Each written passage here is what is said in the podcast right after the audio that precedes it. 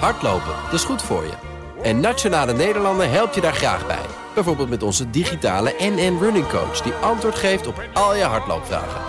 Dus, kom ook in beweging. Onze support heb je. Kijk op nn.nl slash hardlopen.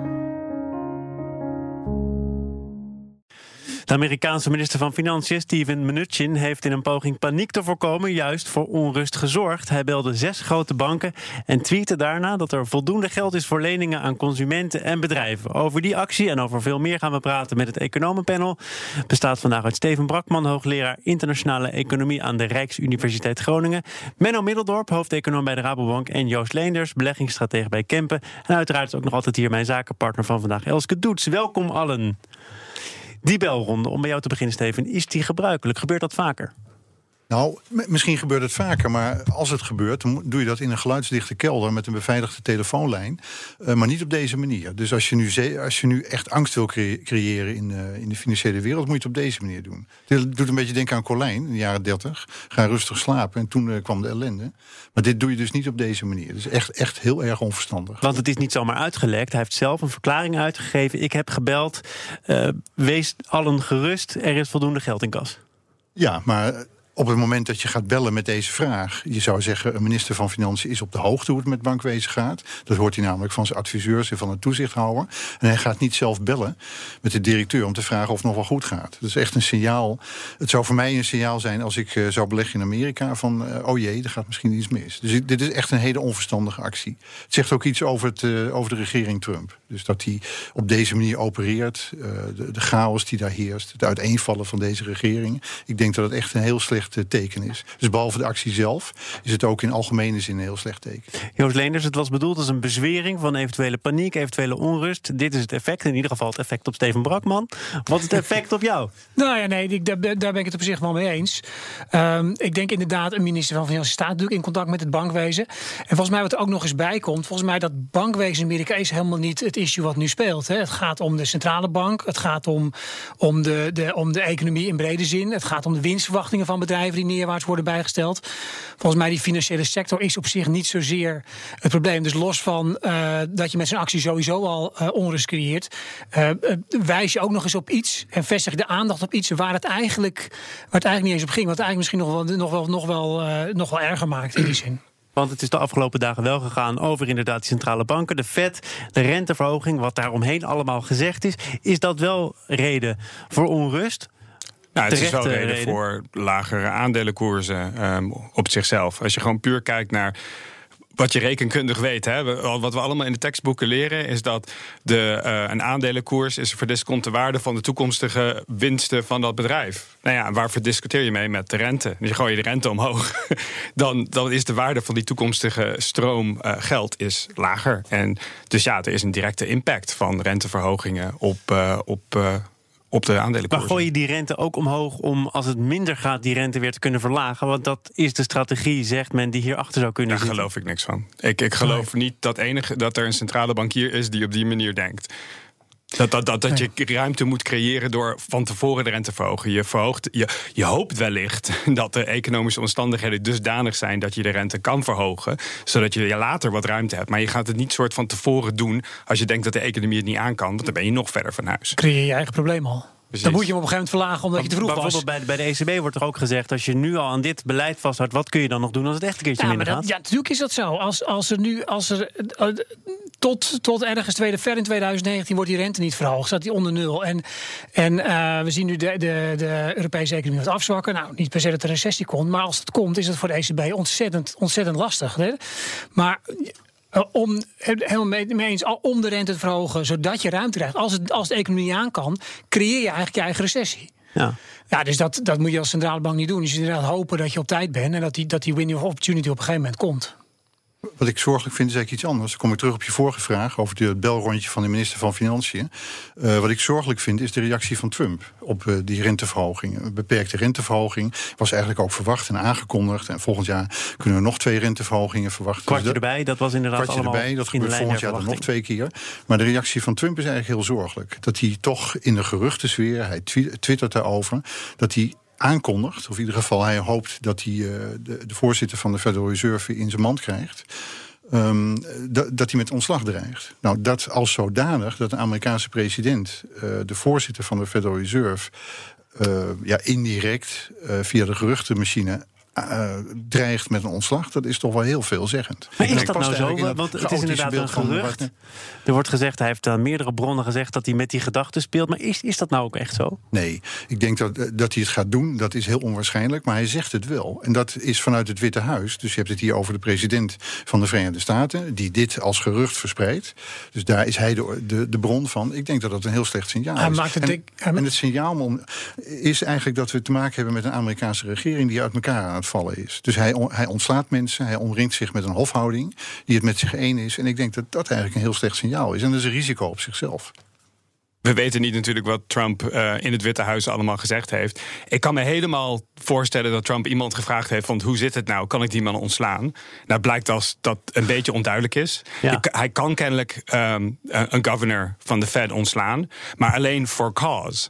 En dat is eigenlijk meer een soort arbeidsrechtsterm die zegt van ja, als je iets heel erg onethisch of echt onwijs incompetent heb gedaan. En het verhogen van de rente hoort er nog niet bij. En daar, daar, ik denk dat er geen Amerikaanse rechter is die zou zeggen van... oh ja, uh, Trump weet beter hoe, wat nou incompetentie is in de monetaire beleidssfeer dan, uh, dan Paul. Dus ik denk niet dat hij het, of als, hij, als hij het probeert, dat hij ermee wegkomt. En ik denk ook niet dat hij het gaat doen.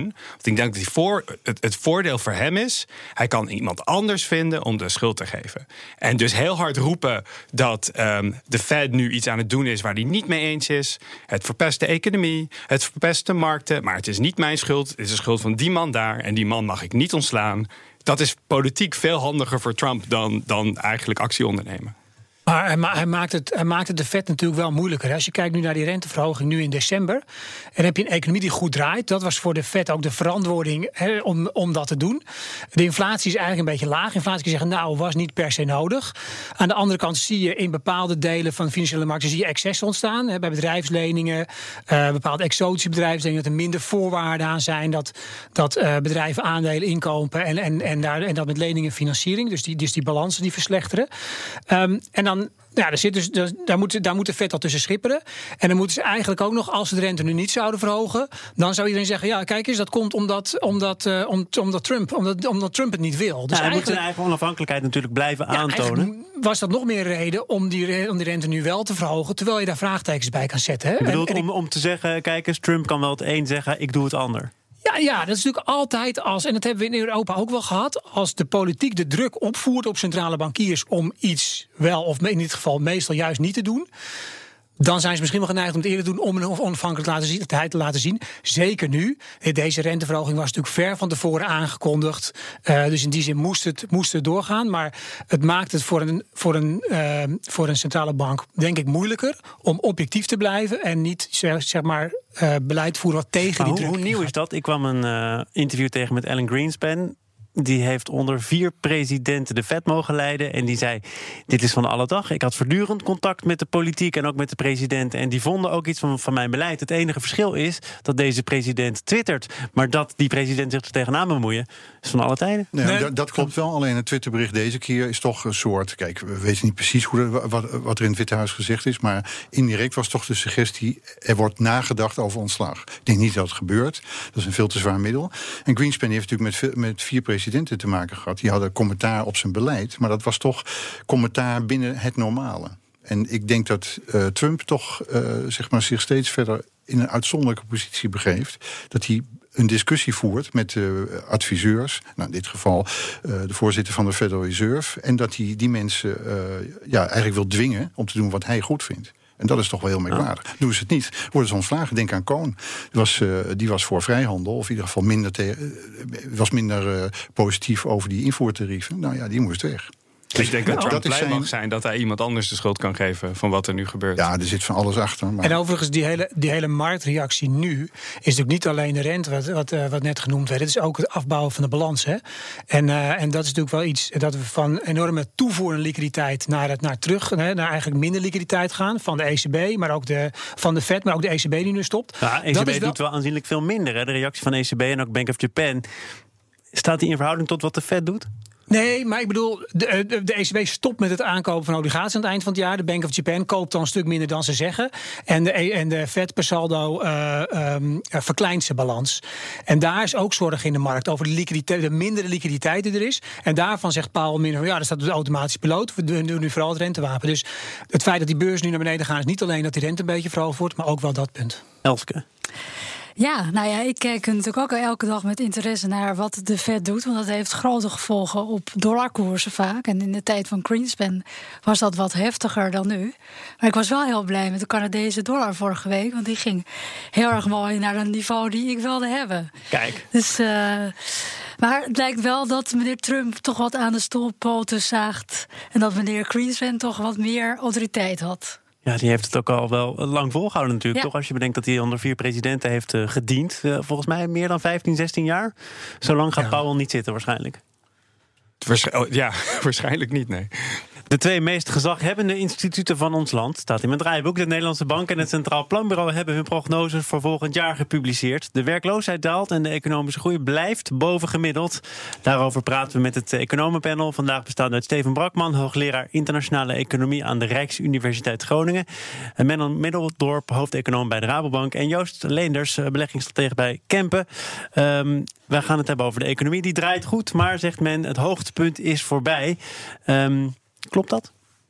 Nou, ik denk die, die grote groeicijfers die we hebben gezien, dat, dat lukt niet meer. Maar dat lukt ook om hele goede reden eigenlijk. Dat die arbeidsmarkt heel krap geworden is. Dus we zitten nu eh, op, of misschien zelfs iets boven de normale eh, bezettingsgraad. Nou ja, het is heel moeilijk om dat nog, nog verder uit te breiden. Dus kijk je naar uh, producentenvertrouwen, dat eigenlijk een veel betere indicator is dan consumentenvertrouwen. Dan zie je dat die producenten die noemen ook als probleem het gebrek aan arbeid. Dus ik denk dat er een, een soort ja, plafond zit op die groei. En dat wordt voor een belangrijk deel wordt het gewoon echt verklaard door de krapte op de arbeidsmarkt, maar ook door de risico's die door uh, beide instituten zijn geïdentificeerd. Ja. Ik kwam, uh, ik kwam vorige week een tweet tegen van uh, Marieke Blom, ook uh, lid van het economenpanel, hoofdeconoom van ING. Ik wil er verder geen taalkundige kwestie van maken, maar toch, zij schreef: Als je groeit, ben je volgens mij niet over je hoogtepunt heen. Taal en cijfers, dat is nou eenmaal een moeilijke combinatie. Kunnen, kunnen jullie dat volgen? Nou, we zijn over het hoogtepunt van de groei heen, inderdaad niet van het niveau. Ja, maar je dus blijft dus groeien. Denk je, ja, je blijft groeien. Volgens bijna iedereen, inclusief de Rabo-voorspellingen, um, blijven we nog even groeien. En zelfs zo dat we harder groeien dan wat de economie op lange termijn aan kan. Dus dat betekent dus dat je uh, nog steeds een, zeg maar, een, een krappere arbeidsmarkt aan het krijgen bent. Um, andere krapte metingen in de economie. Uh, dus de economie schuurt een beetje tegen zijn grens aan of gaat er zelfs doorheen. Waardoor, uh, en dat is juist wat ervoor zorgt dat die, dat die groei wat, wat minder hard kan gaan. Ik denk als je het puur economisch kijkt, dat het van belang is of je boven of onder je, zeg maar, je lange termijn potentieel groeit. Dat betekent of je werkloosheid oploopt niet. Je kan, als je maar een heel klein beetje groeit, je zegt ja, ik groei. Maar dan kan toch de werkloosheid oplopen. Als, je, als het niet genoeg is om, om de toename van de beroepsvolking op te vangen. Uh, ik denk als je vanuit een marktperspectief kijkt, dat die, die tweede afgeleid, dus die verandering van die groei wel speelt. Want toch altijd een beetje de neiging is, ook onder, onder analisten, om, die, om, om met hun winstprognoses toch een beetje die goede groeicijfers door te trekken. Dus je ziet nu dat eigenlijk, en dat is niet niet alleen in Nederland, maar zie je eigenlijk wereldwijd, dat die, die winsten die worden allemaal naar beneden bijgesteld. Zegt, ja, we groeien nog en we groeien nog boven potentieel, prima. Ja, maar toch zie je dat analisten kennelijk van nog iets beter uitgingen. En we zien nu dat die raming ook verlaagd worden hè, door de Nederlandse Bank en door het Centraal Planbureau, een aantal grote Nederlandse banken, dat die ramingen toch wat verlaagd worden. Dus worden die van winstverwachting wat naar beneden bijgesteld. En dat is ook waar beurzen op reageren. Dus dan is die, hè, die verandering van die groei speelt dan ook wel mee. Ja, wat je krijgt in deze omstandigheden, deze deze fase van de conjunctuur krijg je renteverhogingen, krappere arbeidsmarkt, wellicht ook druk op de prijzen vanuit de inkoopkant van bedrijven. Dus het is niet per se een gunstige omstandigheid voor bedrijven. Ook al groeit de economie nog steeds harder dan wat die op lange termijn aan kan. Ja, dus eh, als je, zeg maar eigenlijk is de conclusie dat er een paar harde redenen zijn waarom de groei volgend jaar eh, wat, minder hard gaat. Hè. De krapte op de arbeidsmarkt, eh, een hoge rente. Maar er is ook, is ook een. Waarom die voorspellingen van de Nederlandse Bank en het CPB verschillen, is ook de taxatie van de risico's. Dus er zijn een aantal risico's die op ons afkomen. Nou ja, daar maken zij een inschatting van en, en ze wegen dat. Denk aan de Brexit, denk aan de handelsoorlog die misschien stopt, maar misschien ook doorgaat. er zit best een groot verschil in. Hè? Als je het in historisch perspectief ja, plaatst, zit er een half procent tussen die voorspellingen van die twee instituten. Dat is vaak Wat kleiner. Dat is vaak wat kleiner, maar het is een weging van die risico's. Maar die risico's zijn er wel. Dus we hebben een paar harde redenen waarom die groei uh, minder wordt. Maar ook een paar ja, taxaties van de risico's die op ons afkomen. Nou ja, die is blijkbaar verschillend geweest. Ja, daar zijn wij als Rabo eigenlijk eerder met DNB eens. Want we zien ook um, wat, we hebben wat lagere investeringsgroei, mede door die onzekerheden. Dat we zeggen van bedrijven zullen wat voorzichtiger aandoen, omdat ze niet weten of de handelsoorlog er goed uitbreekt, of er een brexit komt. Dus ze houden hun poeder een beetje droog. En DNB zit aan de onderkant. Dat is de 1,7. De CPB zit op 2,2.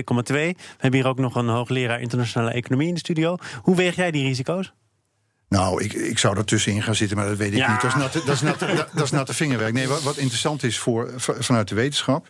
Uh, eigenlijk, als het goed gaat. Dus we hebben nou een lange periode van groei achter de rug. Nou, als het groeit, dan kun je voor, voor volgend jaar eigenlijk best goed voorspellen dat er een tien of twee tienden bij komt. Dat is niet zo moeilijk. Waar we nu misschien op zitten, en daar wijzen die, die uiteenlopende voorspellingen eigenlijk op, zitten we op een kantelpunt. Nou, waar economen en die modellen heel veel moeite mee hebben, is het voorspellen van zo'n kantelpunt. Nou, wellicht, dat weet ik niet precies, maar wellicht wijzen die, wijzen die uiteenlopende voorspellingen van die twee instituten op het feit dat we misschien toch zo'n kantelpunt naderen. Nou, en dan zijn de voorspellingen ook heel lastig. Ja, en dus dat in een omgeving waar er meer onzekerheid is over de internationale handelswereld, uh, dan, dan ja, ik me kan herinneren in ieder geval.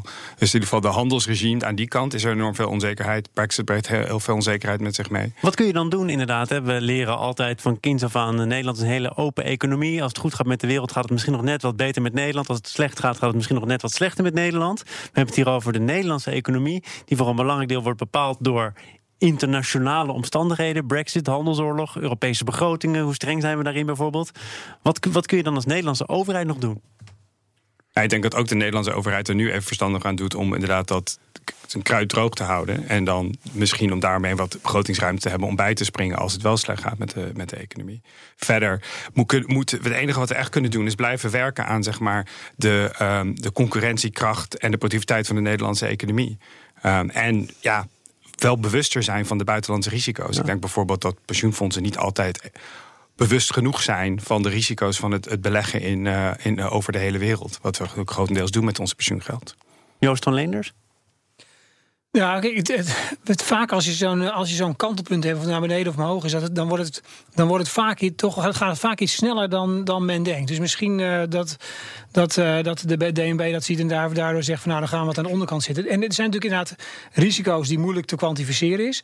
Wat mij ook heel erg opvalt, en dat heeft ook wel een opmerking van, van Job Swank van, van DNB, dat die lonen, dat de loonstijging toch zo, zo laag blijft. Hè, ondanks die werkloosheid. Het is niet een Nederlands fenomeen, het is een internationaal fenomeen. Hij zegt zelf, het is een raadsel waarom de loningen zo beperkt stijgen. De ruimte is er, de winstgevendheid van er zijn wel mensen die hebben geprobeerd om dat raadsel op te lossen. Die komen dan uit bij vakbonden die wat minder sterk zijn. Flexwerkers. Het feit dat het niet allemaal volledige banen zijn. Maar je zit wel met een hele krappe arbeidsmarkt. En die, en die flexwerkers, daar zie je toch dat juist dat, dat, dat aandeel flexwerkers nu wat begint te dalen. Hè, omdat de conjunctuur zo sterk is, dat er juist ook wel wat meer vaste, wat weer meer vaste banen bij komen. Um, maar dat maakt misschien het herstel in die zin ook wat, uh, ook wat kwetsbaarder. Dat je niet die, uh, dat je wat minder die, die, die boost van die consumptie krijgt. Je kan natuurlijk zeker zijn dat je op een gegeven moment minder, mensen, minder werkgelegenheidsgroei kan creëren. En daardoor niet je, je, je bestedingscomponent krijgt. Maar normaal krijg je dan dat die lonen dat overnemen. Dat krijg je natuurlijk ook wat minder. En je hebt het natuurlijk over groei van de Nederlandse economie. Maar er is uit meerdere rapporten ook gebleken dat het met sommige mensen ook echt nog steeds heel slecht gaat. Dat de armoede toeneemt in Nederland. Is er een grotere kloof tussen de mensen die profiteren van die economische groei en de mensen die daar dus ook steviger bij achterblijven, Steven? Ja, dat is het idee. Dus de beroemde middenklasse waar we, waar we het vaak over, over hebben, die, uh, ja, ja, die heeft het lastig. Dat is nu eenmaal zo. Die heeft last van automatisering en van globalisering. Dus die heeft het lastig. En dan zou je toch iets aan die loonontwikkeling kunnen doen waar de Nederlandse bank op, wijst. Daar ben ik het helemaal mee eens. Dus kijk je ook naar volgend jaar, dan blijft de loonontwikkeling achter bij de stijging van de arbeidsproductiviteit. Nou ja, daar zou je toch ook wat aan kunnen doen. Dus als je denkt naar, naar, aan de risico's die ons bedreigen, nou, waar is de Nederlandse economie van afhankelijk? Van de export kunnen we niet zoveel aan doen. En van de consumptie daar kunnen we wel iets aan doen. Bijvoorbeeld door die achterblijvende loonontwikkeling, uh, om daar wat aan te doen. Maar kun je daar als overheid actief iets aan doen? De overheid heeft heel veel ambtenaren in dienst. ja. Die erop vooruit zouden kunnen gaan. Zeg je dan? Ja, en ik ben ook ambtenaar. ja, nou, dat is. Uh... We regelen jouw kerstpakket via de, via de radio. Ja, ik kijk als ondernemer natuurlijk vooral naar het consumentenvertrouwen. Want dat is iets. Uh, ik, ik werk met consumenten en ik heb vanochtend in het FD gelezen dat het dus inderdaad is gedaald, vijfde maand op rij. Ja, dat is natuurlijk wel een indicator dat mensen zich onzeker voelen. En ik denk dat dat echt door die brexit, door die aandelenmarkten, maar ook het klimaat. Wat gaat dat betekenen? Uh, dat dat mensen onzekerder maakt. de kosten die het met zich meebrengt om iets te doen aan dat klimaat. ja. ja. Ja, en daar denk ik dat we wel actief klimaatbeleid nodig hebben. En wat mij betreft ook een CO2-belasting. Maar dat we dat ook dan meteen terug moeten geven aan de mensen die dat nodig hebben. Dus dat heel expliciet belasting op CO2. En dan heel expliciet, uh, bij wijze van spreken, dat er gewoon op je rekening een bedrag komt. Daar staat van teruggave CO2-belasting. Nou, ja, nou, als je het daarover hebt, we, dwalen nu wat af. Maar ik zou ook zeggen, een CO2-belasting lijkt me een prachtig idee. Geef het terug, maar niet gewoon uh, zomaar. Dus op, op je salarisrekening. Maar stop dat ook in de vorm van subsidies. Uh, dat mensen uh, hun huis isoleren, dubbel glas en dat soort dingen. Dus dan snijdt het mes aan twee kanten. Maar politiek is het heel belangrijk dat, het, dat mensen zien dat ze het terugkrijgen. Hè? Want dat is denk ik waar mensen problemen mee hebben. Ze hebben het gevoel van de overheid gebruikt milieubelasting als een manier om gewoon nog meer geld op te halen. En dan zien we er niks van terug. Dus daarom is het denk ik meer om die draagvlak te creëren voor goed milieubeleid. Het wel belangrijk dat, het, dat mensen het terugzien. En zo kwam dat klimaatakkoord toch nog weer terecht in het economenpanel. Dank daarvoor. Ik weet niet wie er nou verantwoordelijk voor was. Maar goed, ah, Elske, nou ja, goed. Hartelijk goed, alleen maar toegevoegde waarde. Elske Does, mijn zakenpartner van vandaag. Dank daarvoor. En ook dank aan het economenpanel. Bestaande uit Steven Brakman, hoogleraar internationale economie aan de Rijksuniversiteit Groningen. Ambtenaar. Kijken wat 2019 voor jou in petto heeft. Menno Middeldorp, hoofdeconoom bij de Rabobank. En Joost van Leenders, beleggingsstratege bij Kempen. Ook dank voor je komst. Hardlopen, dat is goed voor je. En Nationale Nederlanden helpt je daar graag bij. Bijvoorbeeld met onze digitale NN Running Coach... die antwoord geeft op al je hardloopvragen. Dus, kom ook in beweging. Onze support heb je. Kijk op nn.nl slash hardlopen.